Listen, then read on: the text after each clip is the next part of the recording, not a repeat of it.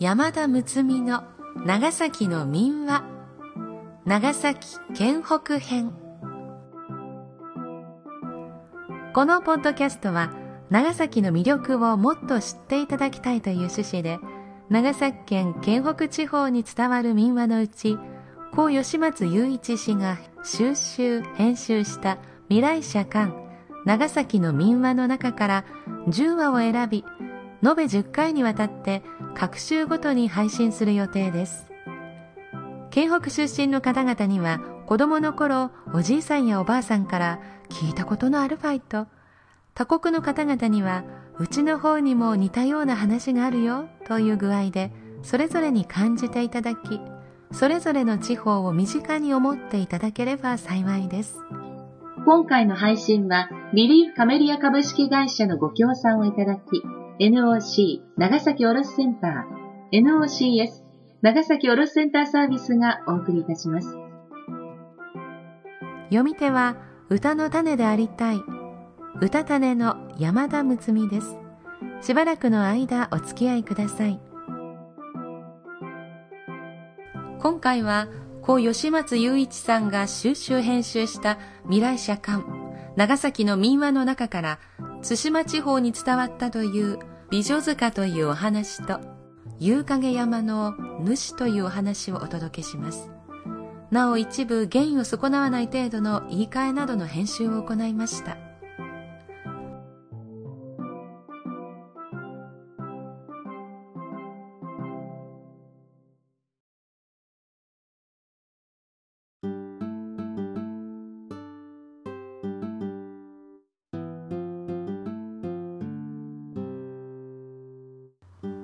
美女塚。筒村には美女塚という塚がありここには鶴王御前を祀ってあると言われています。鶴王はここの村の生まれでしたが生まれつき月のように美しくその上親孝行だったのでその評判は遠く京都にまで伝わりました。そうして天子様の御前に奉仕するうねめに選ばれて都に登らねばならぬことになりました。対馬の誉れと村の人は皆喜びましたが鶴王の心は悲しかったのです。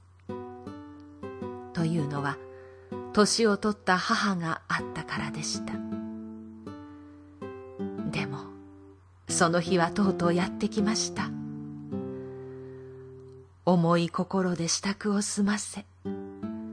都に登るため途中の府中まで来ましたが美しく生まれたためこうなってしまった。美人は私一人でたくさんと舌を噛んで死んでしまいました。村人たちは鶴王の心根を哀れに思いその後にこの塚を作ったのであります。筒村は美人が多かったのでご領主様に召されぬようにとそれからは娘たちはわざと目立たぬように継ぎはぎの筒袖萩当人を着るようにしました。その風俗は今でも残っており娘たちがかすりの萩当人を着て島の名物の小さな大衆馬に乗っていく姿は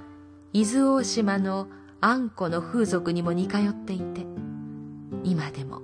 対馬名物の一つとされています。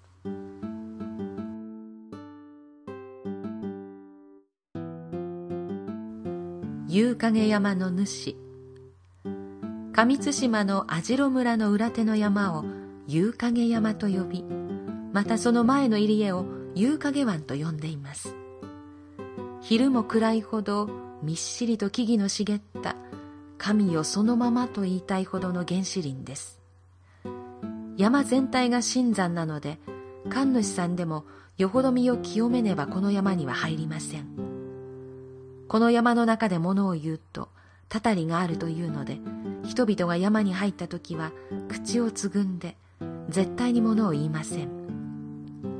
夕影様は荒神様で、霊剣が新たかということで、昔は代々の対馬の殿様が参拝される習わしになっていました。でも、何度も社殿を作っても倒れてしまうので、今はお社も建っていません。海辺に沿ってマナ石と呼ばれる岩がありますが、この岩に腰掛けると、にわかにお腹が痛むと言われています。15日のお祭りの日は、村ではこの石の上に生きた魚をあげる習慣になっています。この日は、たくさんの氏子や近くの村々の人たちが集まり、湾で行われる船漕ぎ競争は、上津島の名物の一つとなっています。さて、この山には、今でも一匹の白蛇が住んでいると言われています。昔、奈良町の頃は、西泊は都から東の国に渡った遣唐使の我が国での最後の寄港地として賑わっていました。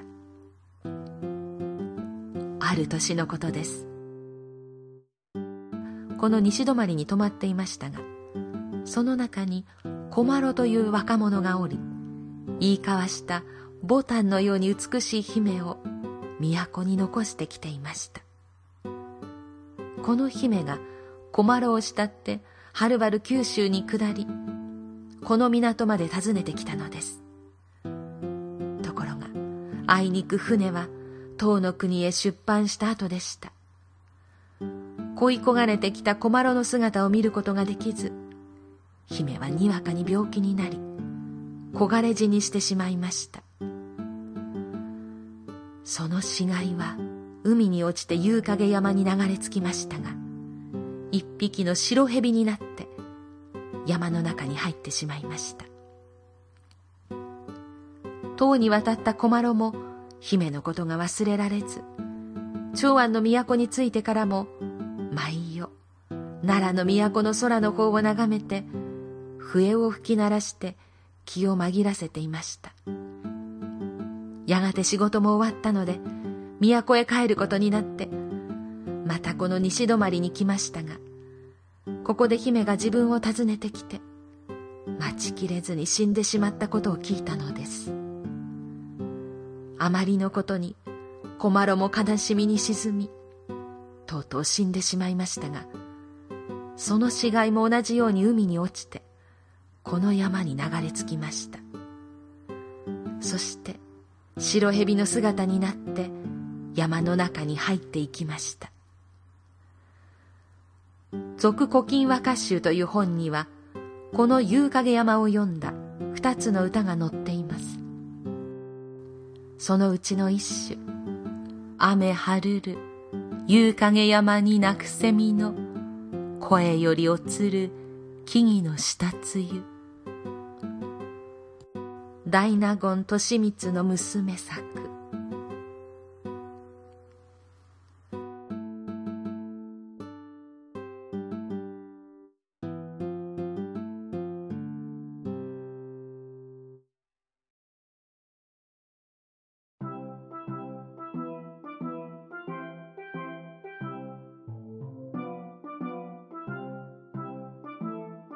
この配信は食と美にこだわった商品を取り扱うアジアンショップ、ビリーフカメリア株式会社のご協賛でお送りしました。ビリーフカメリアのコンセプト、それは地球上の植物や自然の力を最大限に日常の生活に取り入れ、本来人が持つ治癒力や強さ、美しさへと導く。同社では、インドネシア政府より認可を受けた安心安全高品質な商品を直に輸入、研究、開発を重ねた商品をスタッフ自らが使用し、納得のいった商品のみを取り扱われています。売上の一部は、インドネシア赤十字を通じて、スマトラ沖津波で孤児になった子供たちがいる孤児院へ寄付されているとのこと。敏感肌やアトピー肌の方、赤ちゃんでも問題なく使用できるように素材にもこだわって開発されたテンペ石鹸ビリーフエンジェルソープ100%天然の植物から抽出されたピュアアロマオイル長崎県産品長崎にがり溶岩焙煎塩釜コーヒーなどビリーフカメリアの厳選された商品はインターネットでのご購入も可能です。ぜひ、ビリーフカメリアホームページへアクセスください。次回は、対馬地方に伝わる狐の敵討ちと、壱岐地方に伝わる金の茶釜のお話をお送りする予定です。なお、朗読本文には、差別的と取られかねない部分を含むこともありますが、伝承されている民話であることを汲み取り、その味わいを残す意味から、朗読する上で必要な言い換えなどはありますが、ほぼ原文通りに朗読しております。ご了承いただければ幸いです。今回のお話。最初の鶴王、そして夕影山の主。どちらもなかなか本番の録音をさせてもらえない作品でした。それはえ、私がなかなかこの2人の気持ちに近づけなかったということがあったのだと思いますしあと、え、前半の鶴王の、え、お母さんを残してふるさとを立ち去れなかったという場面のところに、えお母さんと実は恋する恋焦がれる人もいたのではないかなという思いに至った時にやっとこの作品が私のところにぐっと近づいてくれたように思います。これからもこの作品の中の行間を読むように朗読していきたいと思います。皆さんの胸にはどのように届いているでしょうか？それでは次回までさようなら。歌種の山田睦美でした。